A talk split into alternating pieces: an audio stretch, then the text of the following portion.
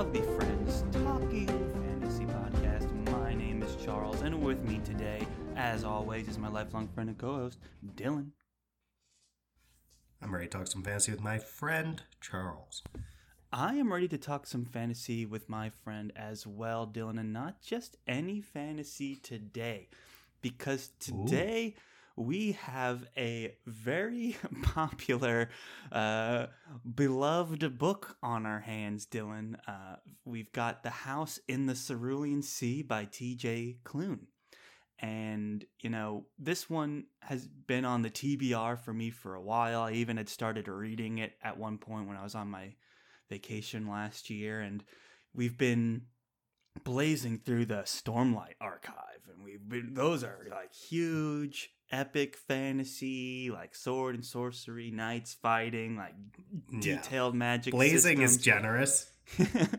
well, At like- times, it felt like we were plodding through the Stormlight archive, but yeah, we, we made it all the way uh, through, at least all the way through the, all the released books, and then we completely shifted gears. Yeah. when it Well, we also read the Greenbone saga, which had plenty of drama. That we did. We read the Black Tongue Thief, and like people were like getting eaten alive in that book. So you know we've been going through Yes. a lot. Although there was threat of people being eaten alive by cannibals in this book, uh, at least Mm-hmm. imaginary threat of that, uh, the cannibals never quite struck uh, No, this kind of this pretty the much house in the Cerulean Sea.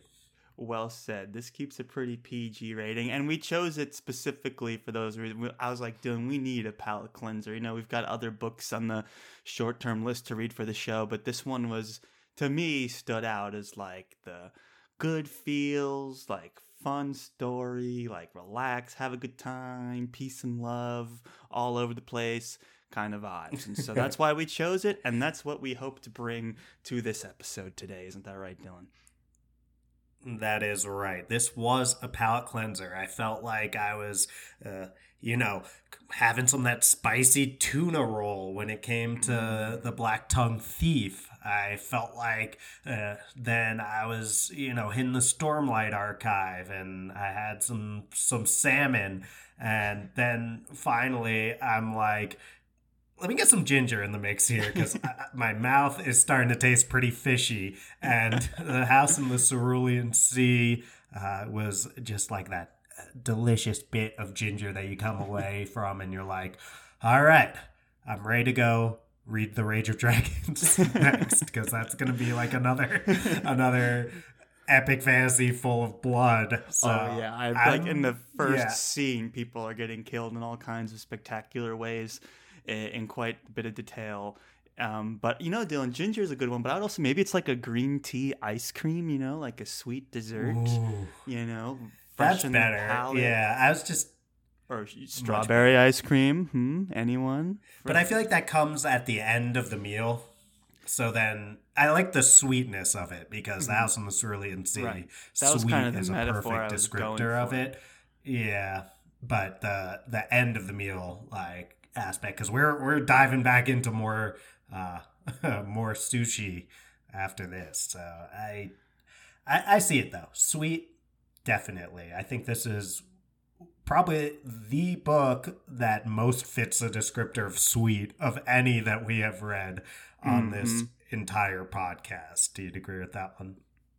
I would definitely agree, and I'm more than thankful for it. And I think like the world is more than thankful for it, at least America, because it's a New York Times bestseller, USA Today bestseller, Washington Post bestseller, you know, all kinds of best books of not just fantasy but best books. Period.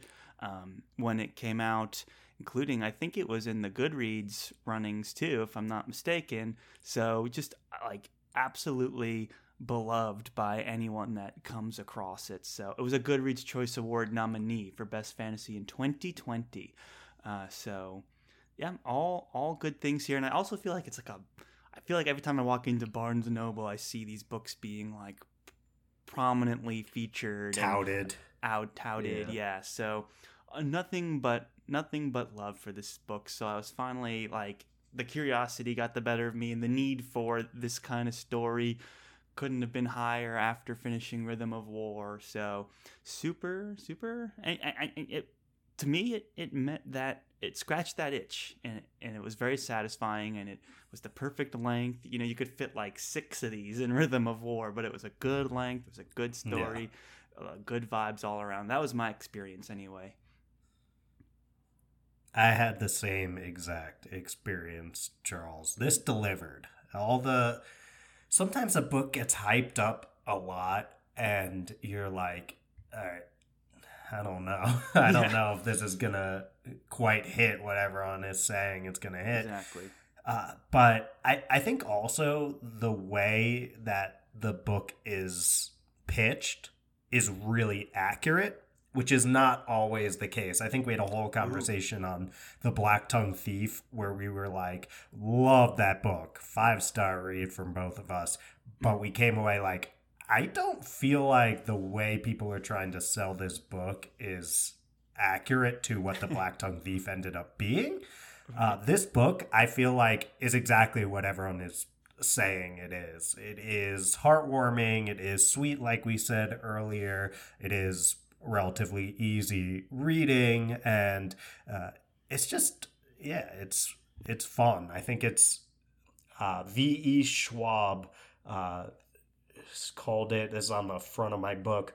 Uh, said, "I loved it. It is like being wrapped up in a big gay blanket, simply perfect." and I think that it's like it is, you know, that that feeling of just coziness that uh, it's that she's getting at totally fit. and it's so it's I'm very, it's very happy. sincere too. It's not like a story that is necessarily pandering or like a lifetime movie where it's like stupid.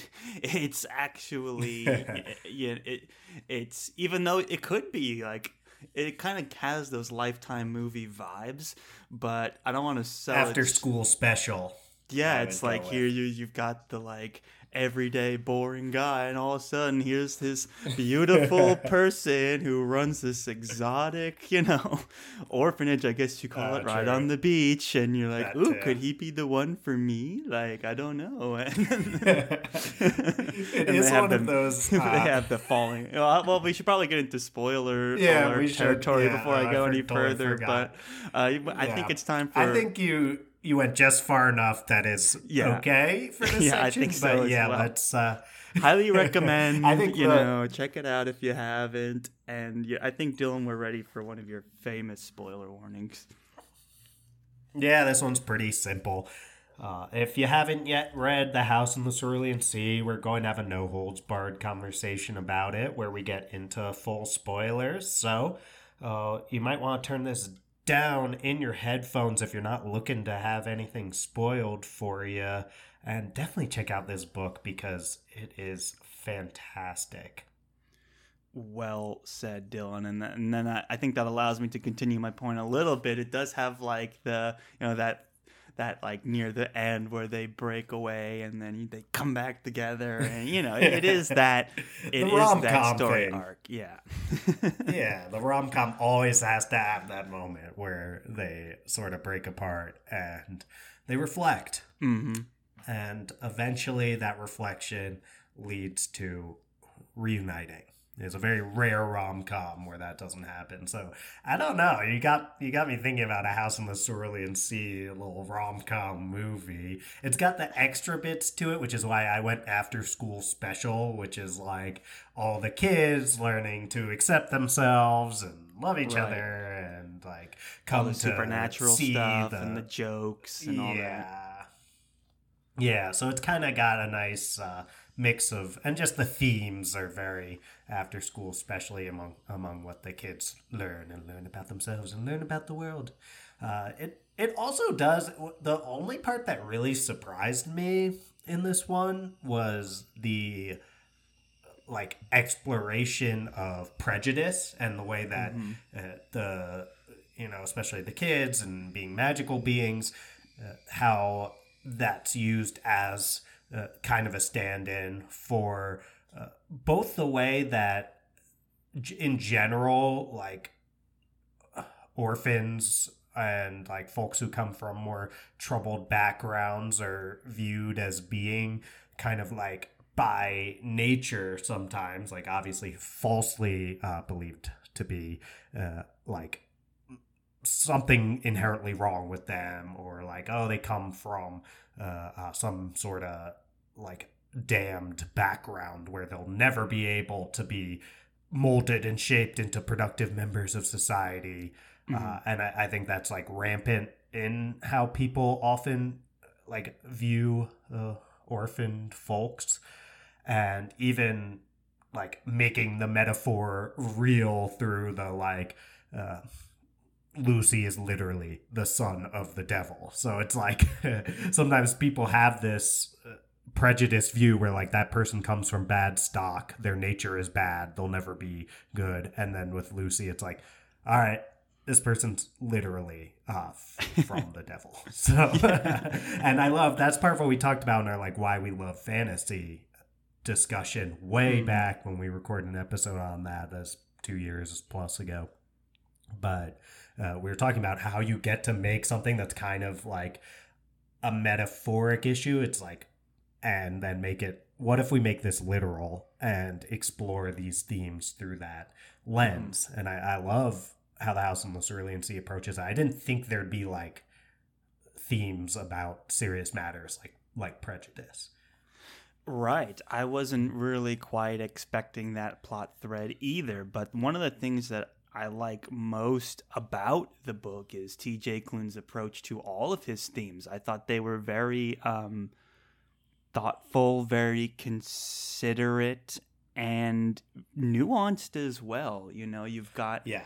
some of these, like, granted, there's like obviously like people in the town are like objectively bad, but it's always approached from this understanding around well there's like all this ignorance in the world there's this bureaucracy in the world getting away from us and maybe i've like worked too hard to isolate the kids. You know there is a little bit of ownership on both sides and they really do kind of talk it out in a book that's overall very i'm going to say simple but you know what i mean where it's like it's presented as to be a fun, entertaining story, and it's not really like a nuanced take on prejudice, but it is too. And I think the fact that he was able, I think to, it is, yeah, it is, and the fact he was able to kind of convey that in what is often described as like a light, feel good read, it is a really impressive skill.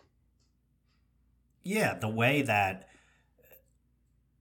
the way that for example, TJ Klune has some of the townsfolk, like there's J Bone, who's uh, definitely indulging in yeah, definitely indulging in some extracurricular activity. Uh, he talks about growing his own plants, and I think mm-hmm. we can mm-hmm. uh, figure out that that's probably weed. And J Bone is like he's all like, oh, like little Lucy, like you're radical, dude. Like he's all like he's an example of someone who like is not super judgmental or prejudiced against uh, these kids and then his coworker Marty is the complete opposite like trying to exercise Lucy so I think that uh, I it'd just be super easy, like low hanging fruit for TJ Klune to be like, and all the townspeople were bad and mean and racist.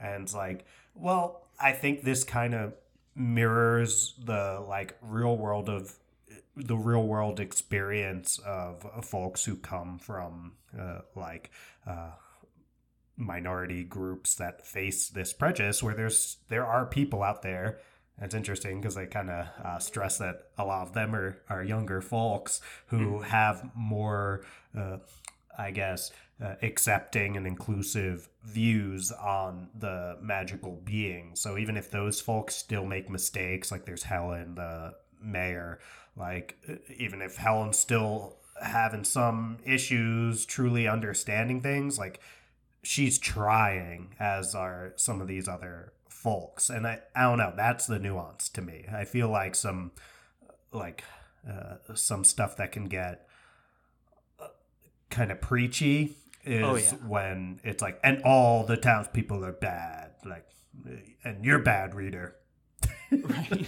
Right. It's so easy to make a villain who's just got like a southern twang and is like you're the antichrist. I exercise you. Go back to where you came from. You know like it's way too easy to just have that be your i'm gonna say straw man for your for your narrative. And those characters are represented in the story, but it's a lot more nuanced than that. And there's characters with good intentions, like the mayor, who maybe needed to meet some of these kids to recognize some of her own, you know, bias just from having never gone to the island. And she's the mayor, you know. So it was just, um, it was really appreciated. I think of how many times, like, think of a modern Disney movie or something where they their choice to bring in I'm gonna say representation and their choice to bring in like some of these themes that TJ Klune has brought in can be kind of like you know insincere and they can be a bit straw manny and and like you know the person's so Yeah.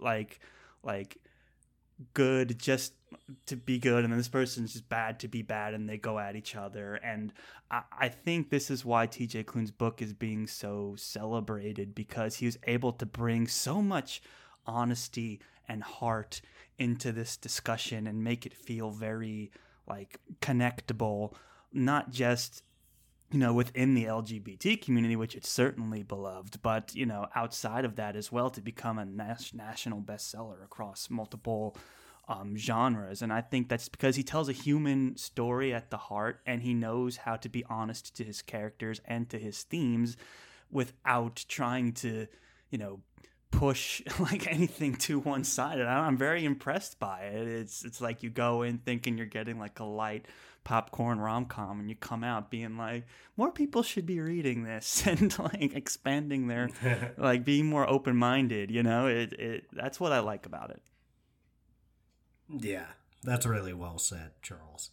And I think that that that nuance is even extended to the idea that Linus is uh, like it's interesting. I feel like the caseworker coming in to investigate the you know the orphanage and see if everything's up to snuff who's super uh, how, how would we describe Linus like and his rule abiding ways? Like that's a good word for that. He's like very um because it's not ver- I don't want to say anything that has a bad like a bad tint to it because he's so well meaning. No, he's, he's just very so, like- thorough and bureaucratic and um, uh, Conscientious administrative and yeah. Um, by the rule book, abiding is just rule yeah, abiding. yeah.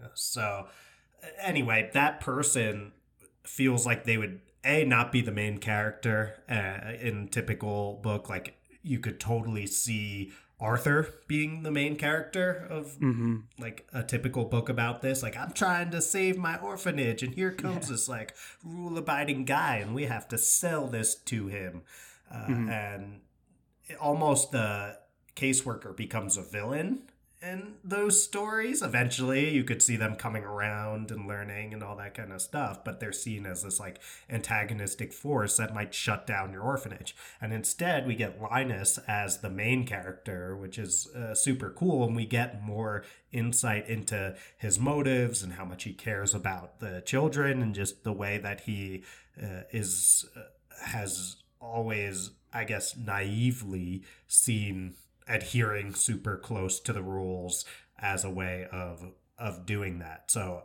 I I love the choice to make Linus the main character instead of someone like Arthur. Absolutely, he's definitely not your typical fantasy hero. That's for sure. And No. a lot of the attributes attributed to him, like he's in really interesting balance of traits, right? When you think about it, where he's like doesn't have any friends really, and he's not aggressive at all, but he is very much good at his job and prideful and so it's this interesting balance that this kind of created. He looks very unassuming but he does have a strong drive to do the right thing for these child like these children that he takes on almost as wards, not just in the Cerulean Sea, but like in even in the prologue where he's meeting with kids, you know, you can tell he has that extra, he goes that extra mile. But what's well balanced about it is, yeah, he goes the extra mile. But when Arthur really challenges him, it's like, hey, what like, what do you think happens when you recommend to close a school? And it's like, well, that's out of my purview. You know, it's out of my scope of responsibility. Right. I'm following the rules. I do my job, and then I move on. And that's a trait that you want for the job. But then when you actually consider how it, like the implications it has on real people and children, uh, and he he starts to change his ways. So it's not. It's like a. It's a very unique character moment in fantasy. Like, sure, we get people be, being challenged all the time, especially like, oh, you work for the government, but have you considered the government was bad? it's like, oh, you think you're doing the right thing, but you know, you like how much of this is you looking away? Like, did you even consider that? Like your job is structured not necessarily to help kids, you know. So it's a very interesting, very interesting character that Linus Baker. For sure. And the telling of a more small scale, intimate story hmm. allows for, over the course of about 400 pages, uh, Linus's shift from like, I care about kids, uh, but I've always like had a very uh, limited view on what it Structured means to care yeah. about kids in my role, like a structured view.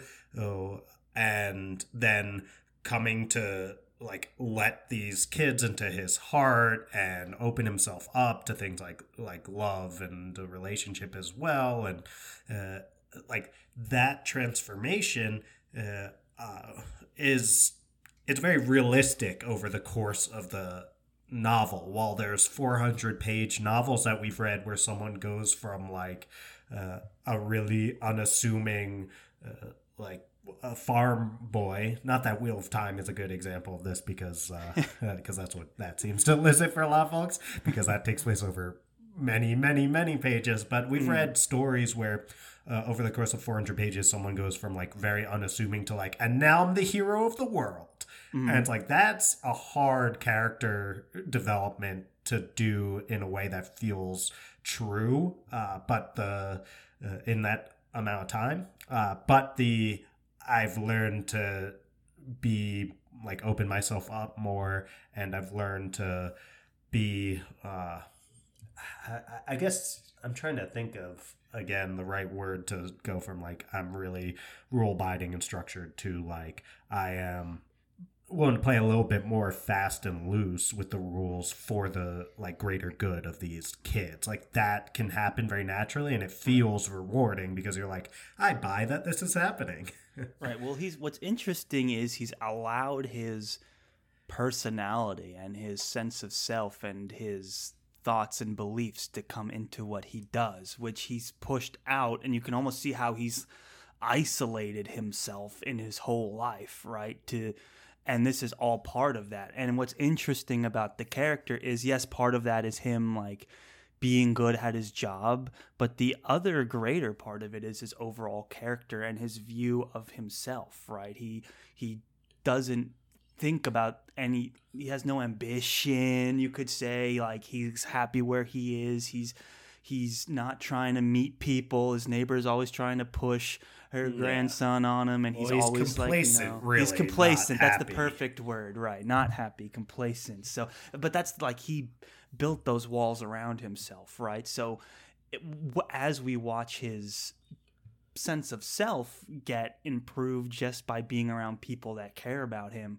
we watch that affect his job and we watch his job change with it. And I think that's the the element of humanity that TJ Klune was able to pull not just into Linus Baker but the whole cast. The way he was able to pull heart and humanity into this story is probably his greatest skill in, in this book, I would think. And I say humanity, even though we've got the Antichrist and wyverns and gnomes and things, but you get what I'm saying. the, this, uh, this, this love, I'll say, that he was able to bring, and these like honest moments throughout the whole book, these 400 pages, and the interactions that they have. It's not all plot fulfilling narrative dump. Here's why I'm doing this exposition stuff. It's hey, we're just gonna go on an adventure and have fun. We're gonna like get ice cream. We're gonna buy records, and you live in that moment with those characters and um, the humanity he builds in.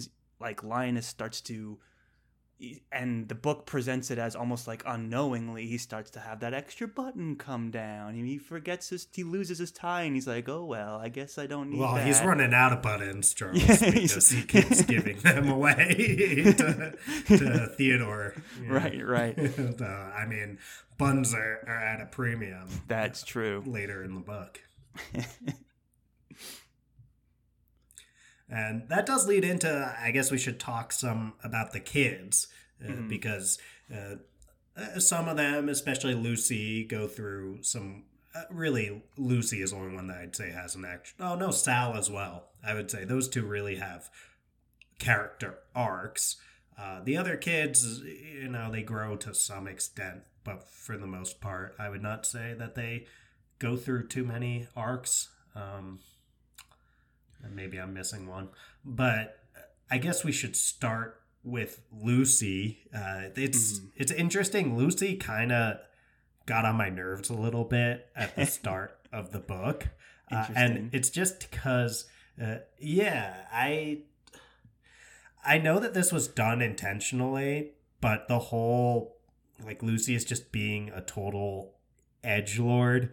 It was, I, it was just a little too much for me that it was like every line and felt like every page or two. I was like, I, I, I get what you're doing with Lucy, but it does, yeah, it does set the stage for Lucy's development to be really rewarding. And as you see his like true self come out and his how much he actually cares about those around him, uh, including eventually Linus, it, it makes that more fulfilling, I think. Right, you get to see like that that over the top edge lord humor can in many cases be a mask for the insecurities or the depression that they have going on personally.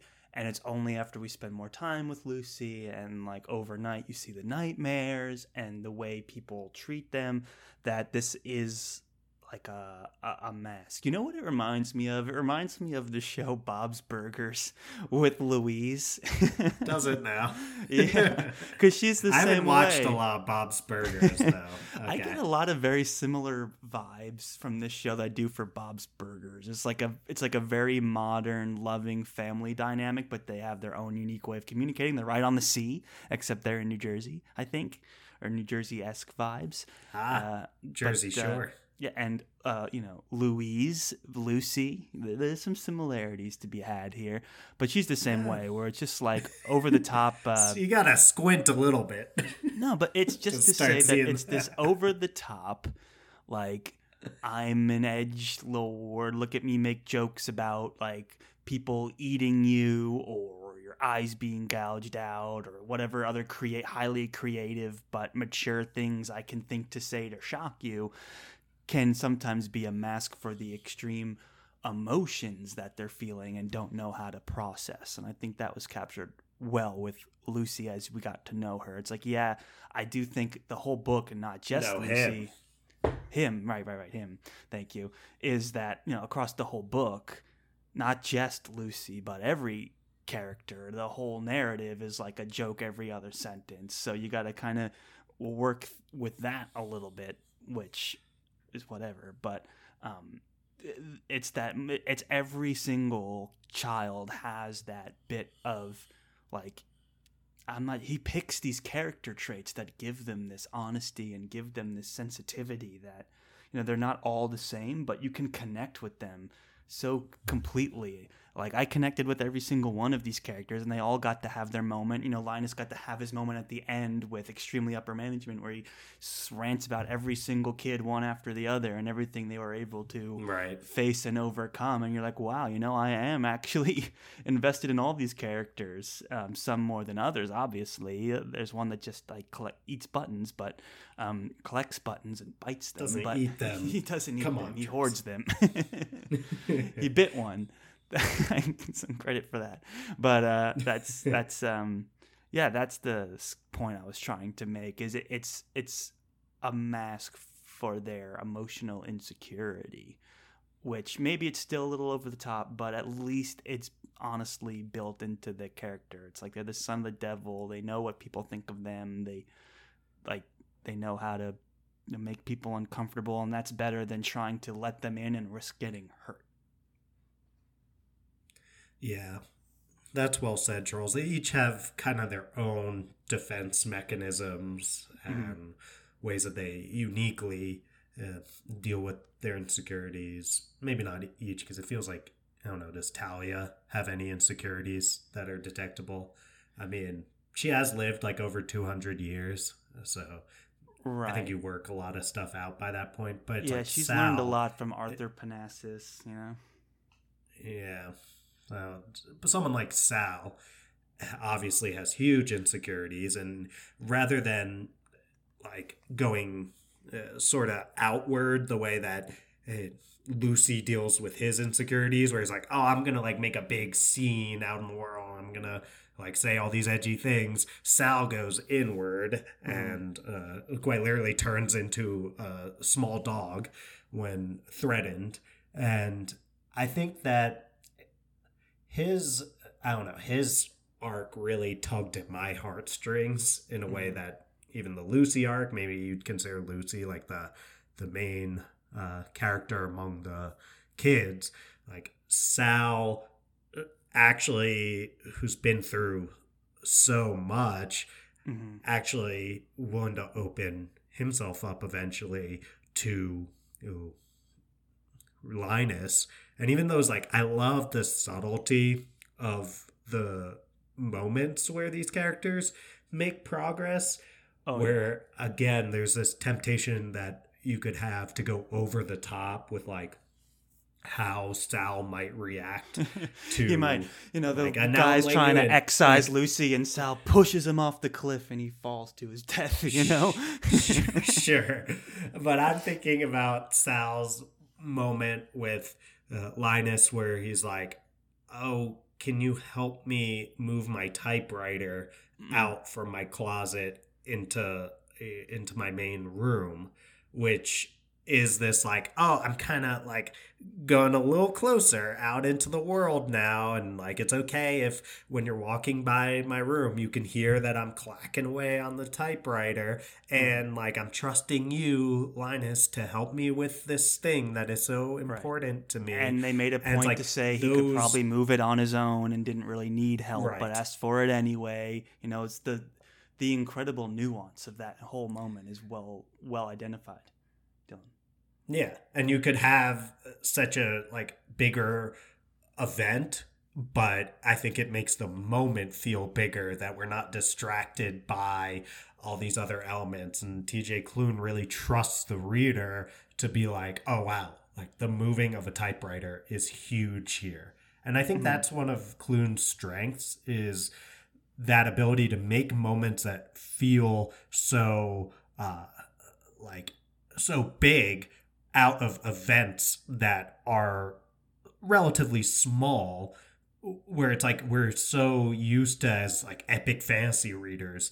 It's like these gigantic moments uh, and it's like i'm more invested in the moving of a typewriter than i am in some epic fantasy books over like the outcome of a giant battle and that's really huge props to Klune for his ability to do that. A hundred percent. And when we say that we, you know, love characters above almost all else in a story, it's moments like these. And I, I can't tell you how many TV shows I've seen, especially fantasy TV shows, where they'll like the writers just completely miss this concept of we get so much more out of a character in these small intimate moments than we ever could sure. of them just going from duel to duel or talking in the castle being like things have changed since you've been away. You can't trust people like you used to.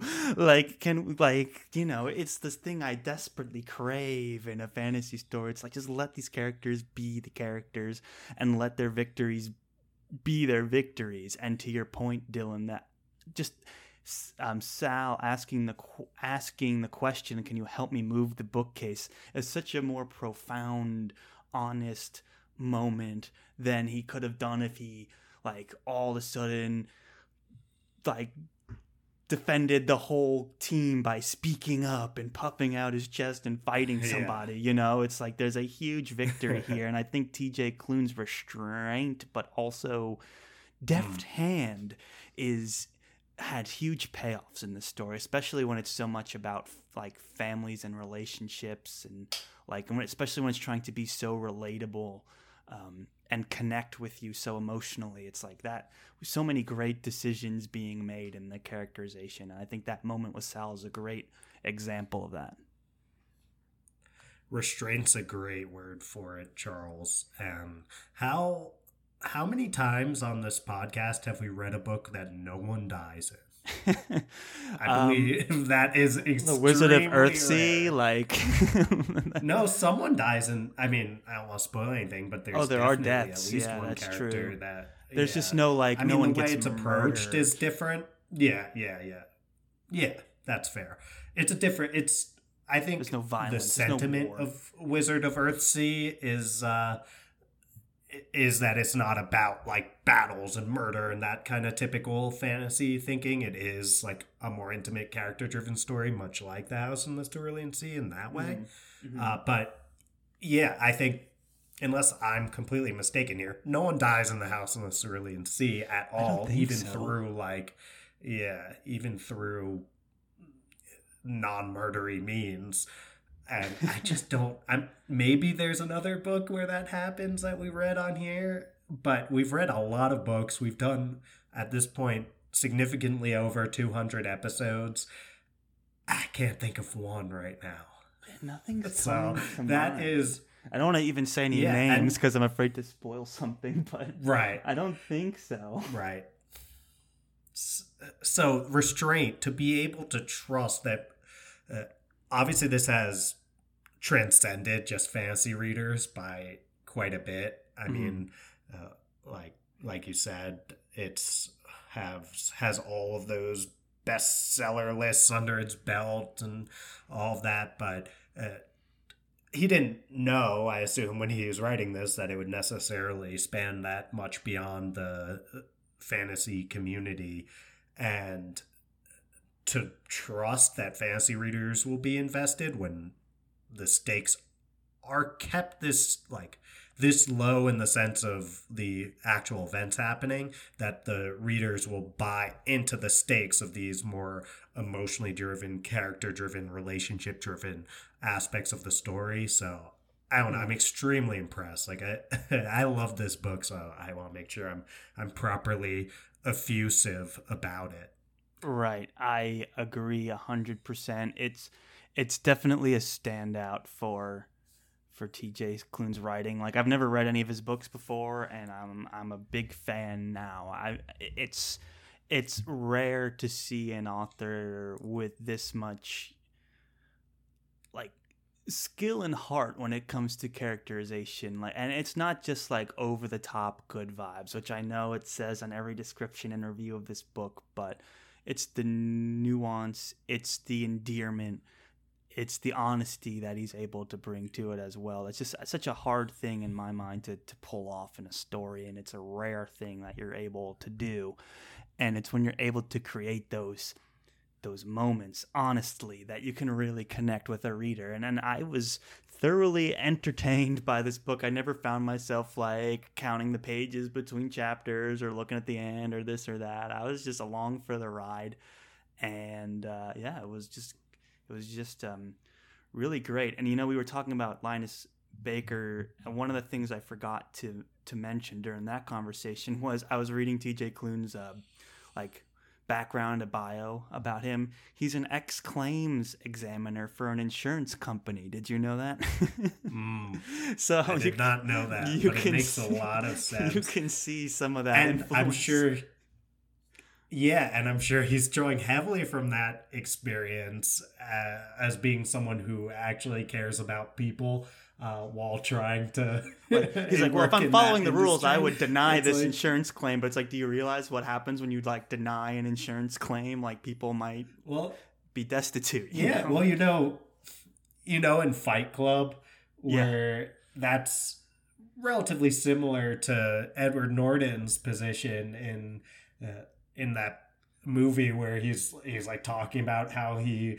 works for a car company and he looks into like uh, these issues like let's say there's a brake issue or whatever. I can't remember the name of of his position but he's like yeah we have this equation for like uh, how much money we would lose in potential lawsuits if like if this were to get out this issue that we're having and blah blah blah. And we compare that to like how much money the fix would cost. And if the m- amount of money that fixing this stuff would cost is lower then we just like don't let anyone know that like these cars need to be fixed and we let people die.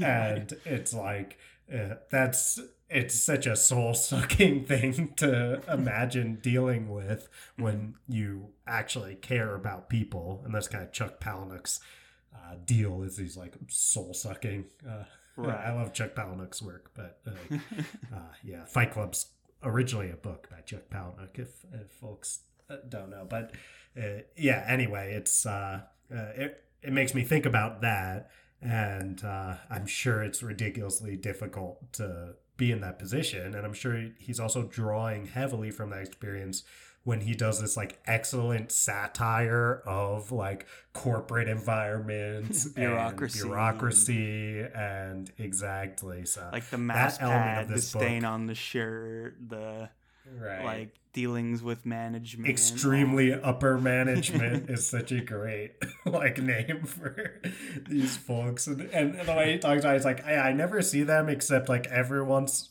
like once a year they'll serve us crappy food and like make a big deal out of the fact that like us over here in extremely upper management are serving you food like look at how much humility we're demonstrating Right, like, right. Even that- like the coworker it's that so he funny. sat next to, the whole time he comes back and it's like, oh, thank goodness, I thought you were fired. I don't have to do your work. Here it is. I didn't do any of it. Right. like, yeah, I it's like it, it's so well written because it's like uh, he sees like, oh wow, there's a little bit of relief in his face. Like maybe I was missed here after all, and then it turns out that the relief is just like, oh yeah, like I had to cover your cases, and it was so overwhelming for me. he didn't even know what happened to him. Just a thought he was reminder that yeah, that no one cares at all about him, and that how much I contrast from the way that he felt so cared for um, back when he was at the house in Los Cerulean Sea. I will say, you know, as a millennial, you see the guy, you know, just trying to do a good job in corporate America. Not, you know, still not. Uh, he did have a house though, which I was like, ooh, this guy's got his own house, like living by himself in a home. That's pretty cool. And then, uh, he's like- Yeah, it's like, yeah, oh, he now making he's okay like money. beachfront property here, like on a private island. Like, you know, this is pretty sweet. You know, I guess that, you know, that He's like, doing pretty well for himself. millennial generation. It's like, wow, how could he afford a home? but, yeah, right. The fact that so that was more improbable is- than the son of the devil being in the book. I'll say that. oh, much more improbable. it's like than- single than income, like not even like management position. Guy's got his own house. Yeah, He does have to take definitely a bus stretched far away. my right. Yeah, that that definitely Suspension of disbelief. stretched my yeah suspension of disbelief more than uh, Chauncey the like slime person The unidentified wants, blob. wants to be a bellhop. I love yeah. that. By the way, that was so. So I love Chauncey was like eh, maybe Stealing my the favorite show, character in the book is just like yeah he's just always groveling for tips. It's like and I the love that. It's like- overwhelming and his enthusiasm, like, demand the infectious enthusiasm Yeah. that he has for something so modest. You know. Right. The demand uh, that Linus lets Chauncey do his laundry is like so funny. and Linus is like, if you insist. He's like, but you'll have to tip me.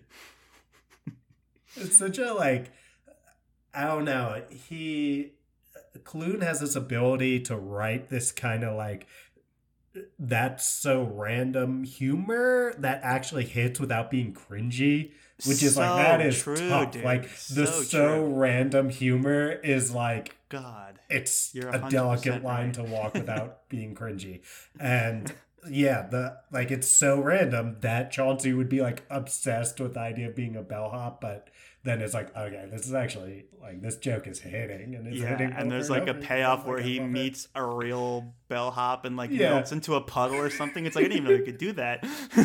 you know, for- Yeah, and he he's gets like, the hat. I- all I did was tell him. Yeah, he's like, all I did was tell him that like he was the greatest person to ever live, and he gave me Oh. a hat. so true. Yeah, tha- that's hundred percent right. I can't tell you how many, especially with like newer authors or first time authors or younger authors, even in TV too. Like this mark is missed so when they're like trying to write for younger audiences. It's like it's so easy to miss the mark with the humor and just be like, "Ooh, that's so random." But you're hundred percent right. I'm just coming to this realization. T.J. Klune is like an example of all those people wish they could do what T.J. Klune has done in this story. They wish they could do it. For sure. I mean, just trying to think of other things that are able to hit that note. It's like SpongeBob was the old school SpongeBob was really good. And just like right. random crap would get thrown in, and it's like, oh my god! But it's so. Funny. But now you got new uh, but SpongeBob where you're like random crap is thrown in and you're like it's missing something. It's not funny. yeah. yeah. Oh. oh god, it's yeah, uh, it's really tough. What's happened happened to SpongeBob, isn't it? But I And- guess, but you know, at the end of the day, no cartoon is ever as child's cartoon was ever as successful as that one. So at a certain point, you're like, Yeah. how bad can you feel for SpongeBob? Once you get your own costume in my favorite video game, Fall Guys, oh you know you've made it, and you see. you see a lot of SpongeBob's running around in that game. Oh, You sure do. yeah. Do you think TJ Klune is in a fight club? Uh, I don't doubt it. I mean, it's always the Is po- it just because of the? you know, he works just because of what I was talking about earlier. Yeah, he works as the next examiner for an insurance company, and it's always the like publicly positive, wholesome people that probably, you know, are going out and joining fight clubs on the side. You nothing wrong with that. I'm just suspicious now. Yeah, I That'd be an interesting could- development could- for his character. Yeah. If he was in a fight club, I think that would get even more attention put on his work. In the end, it'd be, I think, probably worth it. He should join a fight club. hmm Yeah, I would support that. I- I, think that'd be cool. Because then, then, then he can just you know drain out all of the aggression and then come back and nurture the the wholesomeness of his stories. You know, I think that's good. Yeah, I'd like to see him fight Chuck Palahniuk, who's definitely in a fight club. yeah, we just have a. We Yeah. should just have. He's uh, just beating the crap out of him, and he's like, "I just want to destroy something beautiful." I don't know. I'd take that action. We we'll see. We'll see. yeah. But So anyway, we didn't t- talk much about about Arthur. Mhm. Um, that's which is interesting. Arthur kind of just Arthur has like no real negative points about him except he pro- like hides himself uh to but for good reason from those around him except he- I guess hiding the fact he's a phoenix from the kids was like kind of surprising from him. Uh, so he does get these moments where he also like. eh, I guess this is part of what makes this book hit so well is like the idea of accepting and coming into yourself is Mhm. basically what all the characters are going through. Even the one that seems uh, most secure even the adults, not just the kids. still- yeah, even the adults, not just the kids. Uh, except Talia, who just is kind of uh, like at this point self actualized. But if we all had 200 plus years, Yeah, yeah. I mean, and she had her moments. Other you than that. know, she won over the mayor with um, her gardening abilities, and she's nicer to Right, Mr. you know? Baker. She, She holds Mr. Baker's hand, like she's you know. she does like let people see her garden, yes. which was like she wasn't down. Like she invites uh, someone to see. Was it Helen that she Yeah, invites mayor, to see yeah. her Mhm. garden? Yeah. So then, all right, all right, I'll give her that. I'll give her that. absolutely, absolutely. Theodore lets uh, uh, Theodore lets Linus see the hoard and also Gives uh, back his prized button. gives back yeah that i mean that's a and it's again one of these moments where it's like one character giving another character something so small is is made to feel so big in a way that feels natural. Again that's i think klune's specialty maybe right even with maybe the characters that get very minimal screen time he's still able to you know make that trick happen you know he's still able to work some magic on the characters even if they get considerably less page time than others.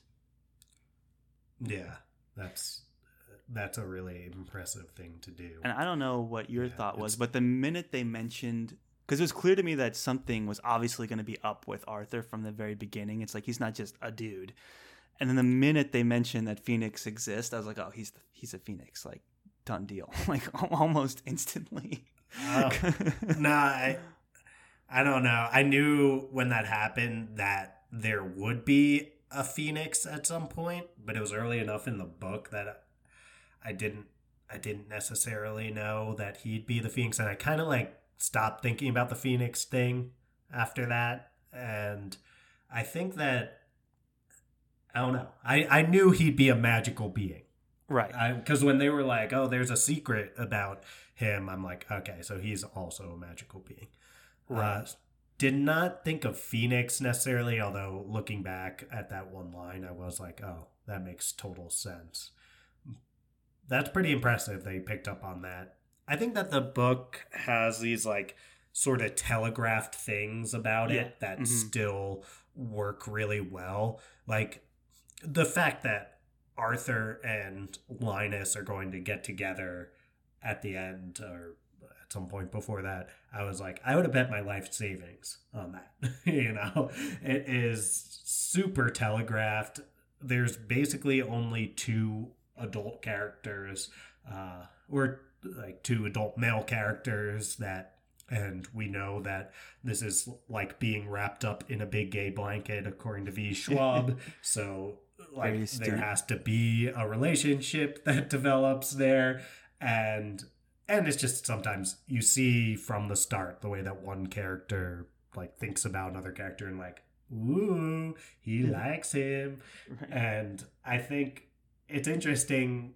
Uh, maybe I'm jaded at this point because I've read so many fantasy books and I've just seen so many characters get together and develop relationships. And I think I, feel like the magic of like rooting for two characters to get together has dwindled for me. Uh, you have to really write like a good relationship and two characters that really like need each other and you see how they fit together and how one makes up for the other one's uh, flaws and vice versa and they're greater than sum of their parts like all that stuff needs to be in place or i'm just gonna like not be that invested in them getting together right. but even though I knew that Arthur and Linus were going to get together, the fact, like, the, just the way that Klune wrote those two characters in a relationship, I still was like, oh my god, I was really rooting for them in a way that Mm.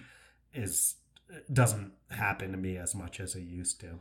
It's true, and it's interesting because we talk so much about Linus and how he was able to kind of break down that self isolation a little bit, and I feel like the same thing was happening with Arthur, even though he presented a very confident um, father figure to a lot of people, and he was a leader that a lot of people really liked, and he had an impact on a lot of people. He was still holding back a part of himself, and he had that previous relationship with the gentleman from extremely un- upper management, whose name was Charles, by the way.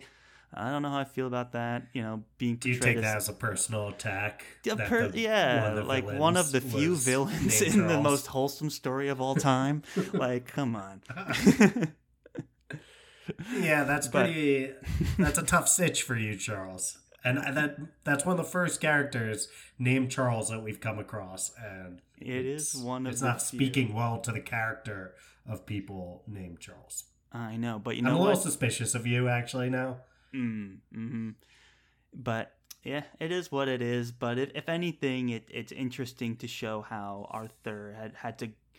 He didn't even like both characters don't even realize that they have these shells they need to come out of, and that they've repressed parts of their selves for so long, and it's only the two of them exchanging their philosophies, being open and honest with each other, and like having love for the children that are their wards and this and that, that they were able to bring their full selves out to each other and i think that's why the story is so like intimate and um i'm going to say wholesome again expressive like all of those things because wholesome's a good word for it, though. wholesome's a good word for it because even though arthur parnassus presents more like the the hunk in the lifetime movie it's like oh i'm a billionaire who lives on a on a secluded ranch and does woodworking and your car broke I down don't he has as much money.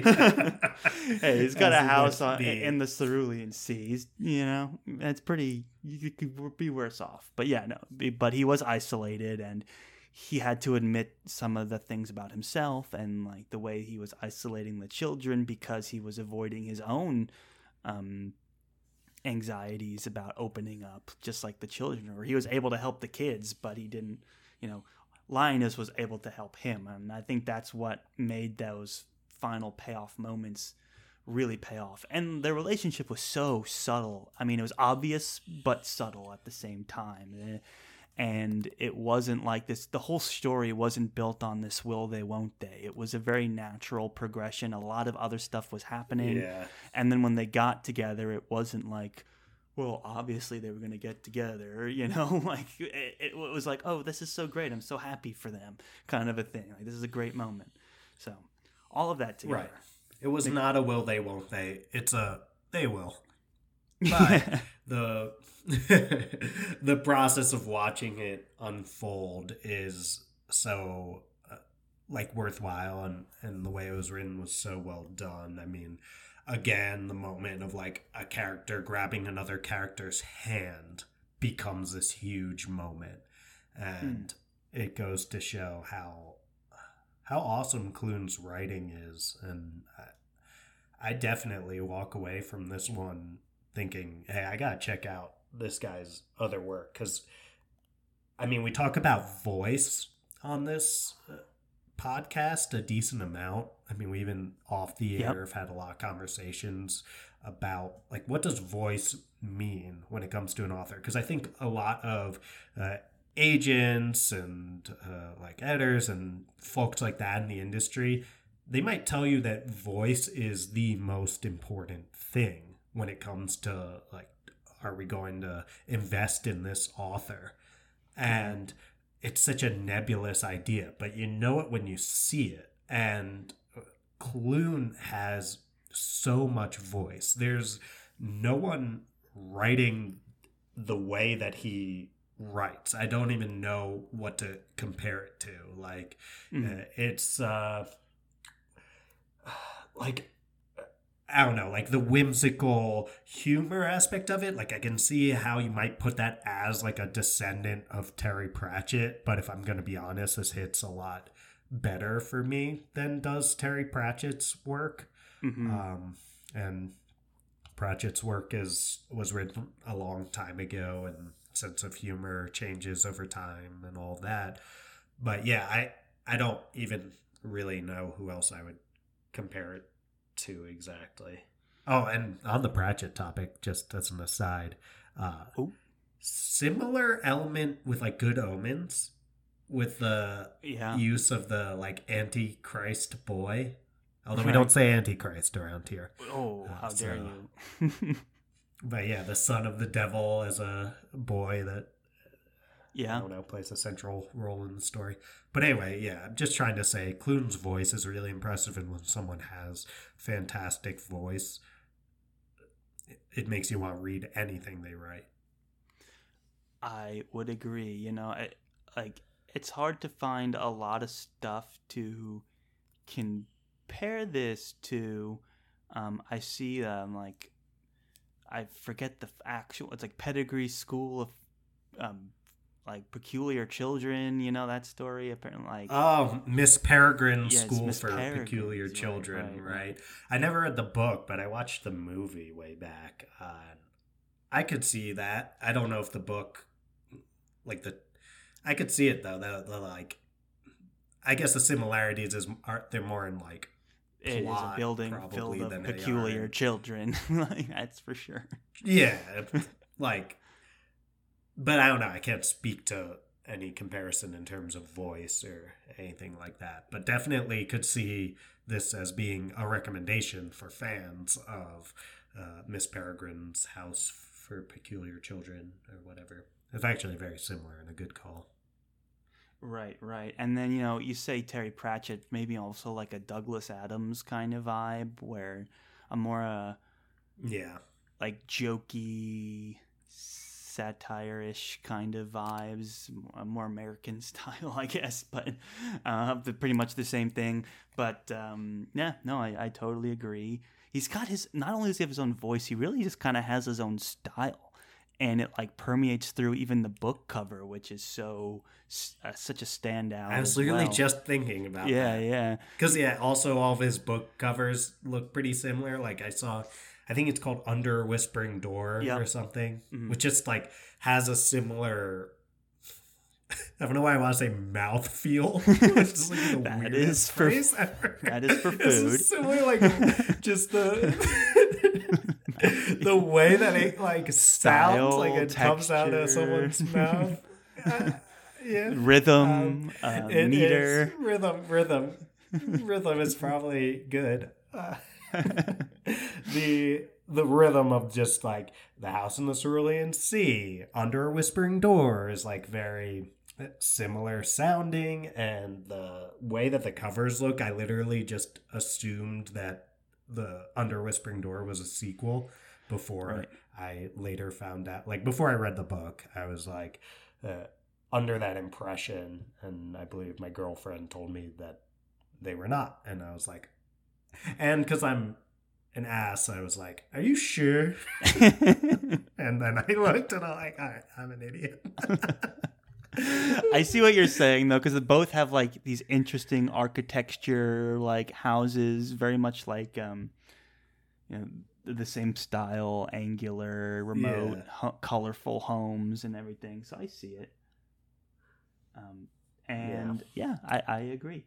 It's uh, it's definitely a whole style, and it it seems to be going quite well, and I'm I'm super excited to see that. It's great to have like a talented person doing something different, getting you know a critic critically acclaimed, you know. So I'm super happy for that. I'm super appreciative of this story for kind of breaking up our our reading pattern, you know. I it was much I was needed very thankful for that experience. I'm so glad I included it in our um, fantasy books to take on vacation, even though I had only read the first 10 oh 15%. perfect perfect rec Perfect vacation book. I'm so happy that the ending came out just like I thought it was going to, and uh, and uh, it it lived up to that recommendation, and I stand by that now, having finished the story. That I would definitely, you know, it's so short and so fun to read that you could take that on the beach, you know, and the setting too is also kind of Oh, yeah, the setting. That's what I was yeah, thinking. Yeah, yeah.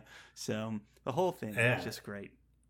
I, you know, when I was in Florida, I was on the beach reading The Hunger of the Gods by John Gwynne, which is like a cold Nordic setting. And I, I posted a picture of it, like the, me reading that book on the beach, and people were like, there could be no like more different a match between like where you are, what you're doing, and what you're reading. Yeah. I was like, that that is very fair. So I would feel a lot. Uh, Well, you could have read Cold from the North because you were warm in the South, you know? So. I did read uh, D- D.W. Ross's Cold from the North when I was. I, I'm pretty sure I made the exact same joke that you just made when we did our episode on Mm. that. I did say I read it when I was uh, like hot in the South or warm in the South. Hot in the South sounds a little. Uh, Hot in the South sounds a bit. appearance. Uh, it also sounds a Oh, bit like X-rated. Yeah. yes, okay, I figure. now, warm in the South also sounds raunchy. I just don't think we're gonna be able to to get away from from that discussion. So I'm just gonna I'm just gonna move move towards something else and say, what a great book House in the Cerulean Sea is. book. So good, and um, highly, you know, highly praised. I, I, it was such a great experience to read. On top of the fact that it was a good story, and I'm looking forward to checking out Under the Whispering Door. I see another book, The Lives of Puppets, um, has a 2023 publication. Oh, expected on April 25th, 2023. So there you go. It's coming out in like Oh wow! 11 days. So there you go. Who could have who would have thought we'd this be so might timely release like the week it comes this out? might yeah. release, if not like close to the day. right? Like let Right? let's check this the schedule here. So Monday's going to be Oh, it depends because you know It will be the day out on before. Tuesday, so it'll come out It'll- the day before. It'll come out Yeah. the day before. Unless we decide to release it on Tuesday for some reason. But I assume we'll just do Monday because So um, I mean, check it right. out. Let's read the description here. In a strange little home built into the branches of a grove of three trees live three robots. is every book Klune writes a strange little, like a strange little home or whatever that a remote uh, home. Yeah, because this one is like literally like tree Yeah. houses. Yeah. Fatherly inventor, android Giovanni Lawson, a pleasantly sadistic nurse machine, and a small vacuum desperate for love and attention. So you got the found family, eclectic cast, remote locate, exotic location. You got all the ingredients for the epic mouthfeel of a wholesome story, right? Doing Uh, that did not have good ear feel hearing you say that. well, now you know what I had to experience. Yeah, I was having a conversation yesterday with uh, a couple other students in my PhD program, and uh, the like one of them kept telling me how they hate the sound of the word troubleshooting. Like, Hmm. I don't know. That's not one that's ever Hate is a strong been an issue reaction. for me. Yeah, he was he was passionate about his distaste for that word. Like, Wow, and he was in talking about technology how age, that's got to be tough. he had a stats. Oh yeah, he was like, I had a stats uh, teacher's assistant in like my first year class, who's actually the stats teaching assistant, also a friend of mine and a fantasy fan. But I won't name out. them. um, and yeah, they're like, and they just kept using the word troubleshoot like two or three times a day, uh, like during the class. And I was like, okay, I could see that being a lot. And yeah, I can see now once you start to notice it, and the then it kept like this self fulfilling Yeah. prophecy of like he keeps saying it. That can get annoying, no matter what the word is.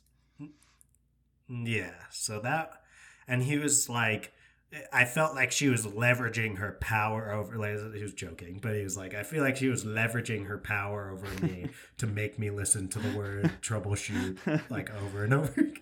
Just like So, diving into your fears, right? move. Isn't that what Arthur Parnassus tried to do for some of the kids, like, or to Linus?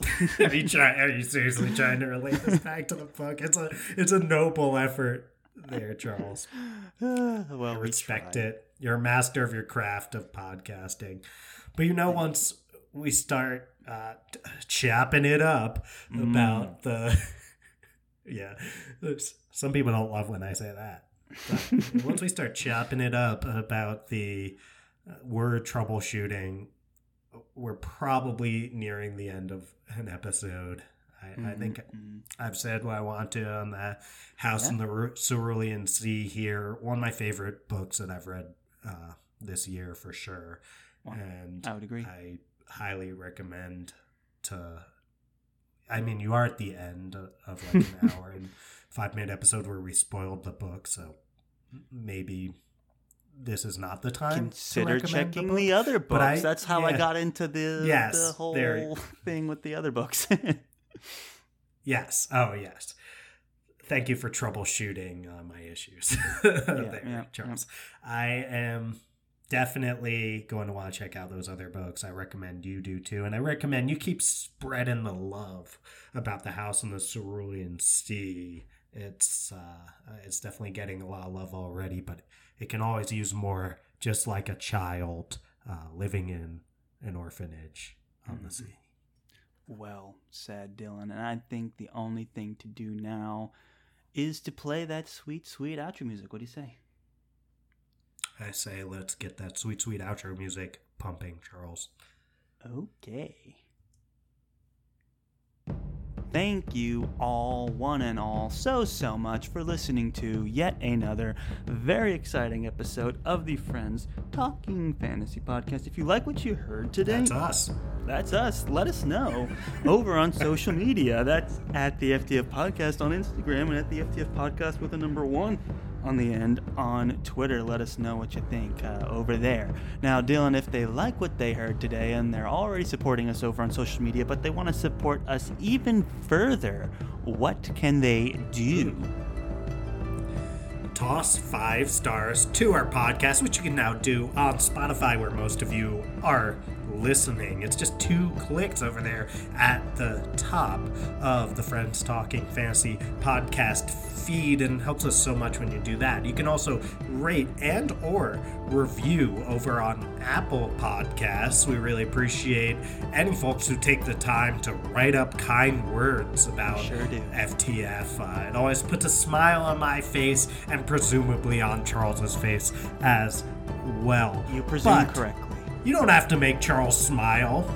Just listening is more than enough. Thank you so much for You don't have that. to, but you already did just because you listened all the way to the end. Thank you all oh. so, so much for doing that. We love you. And as always, go forth and conquer, friends.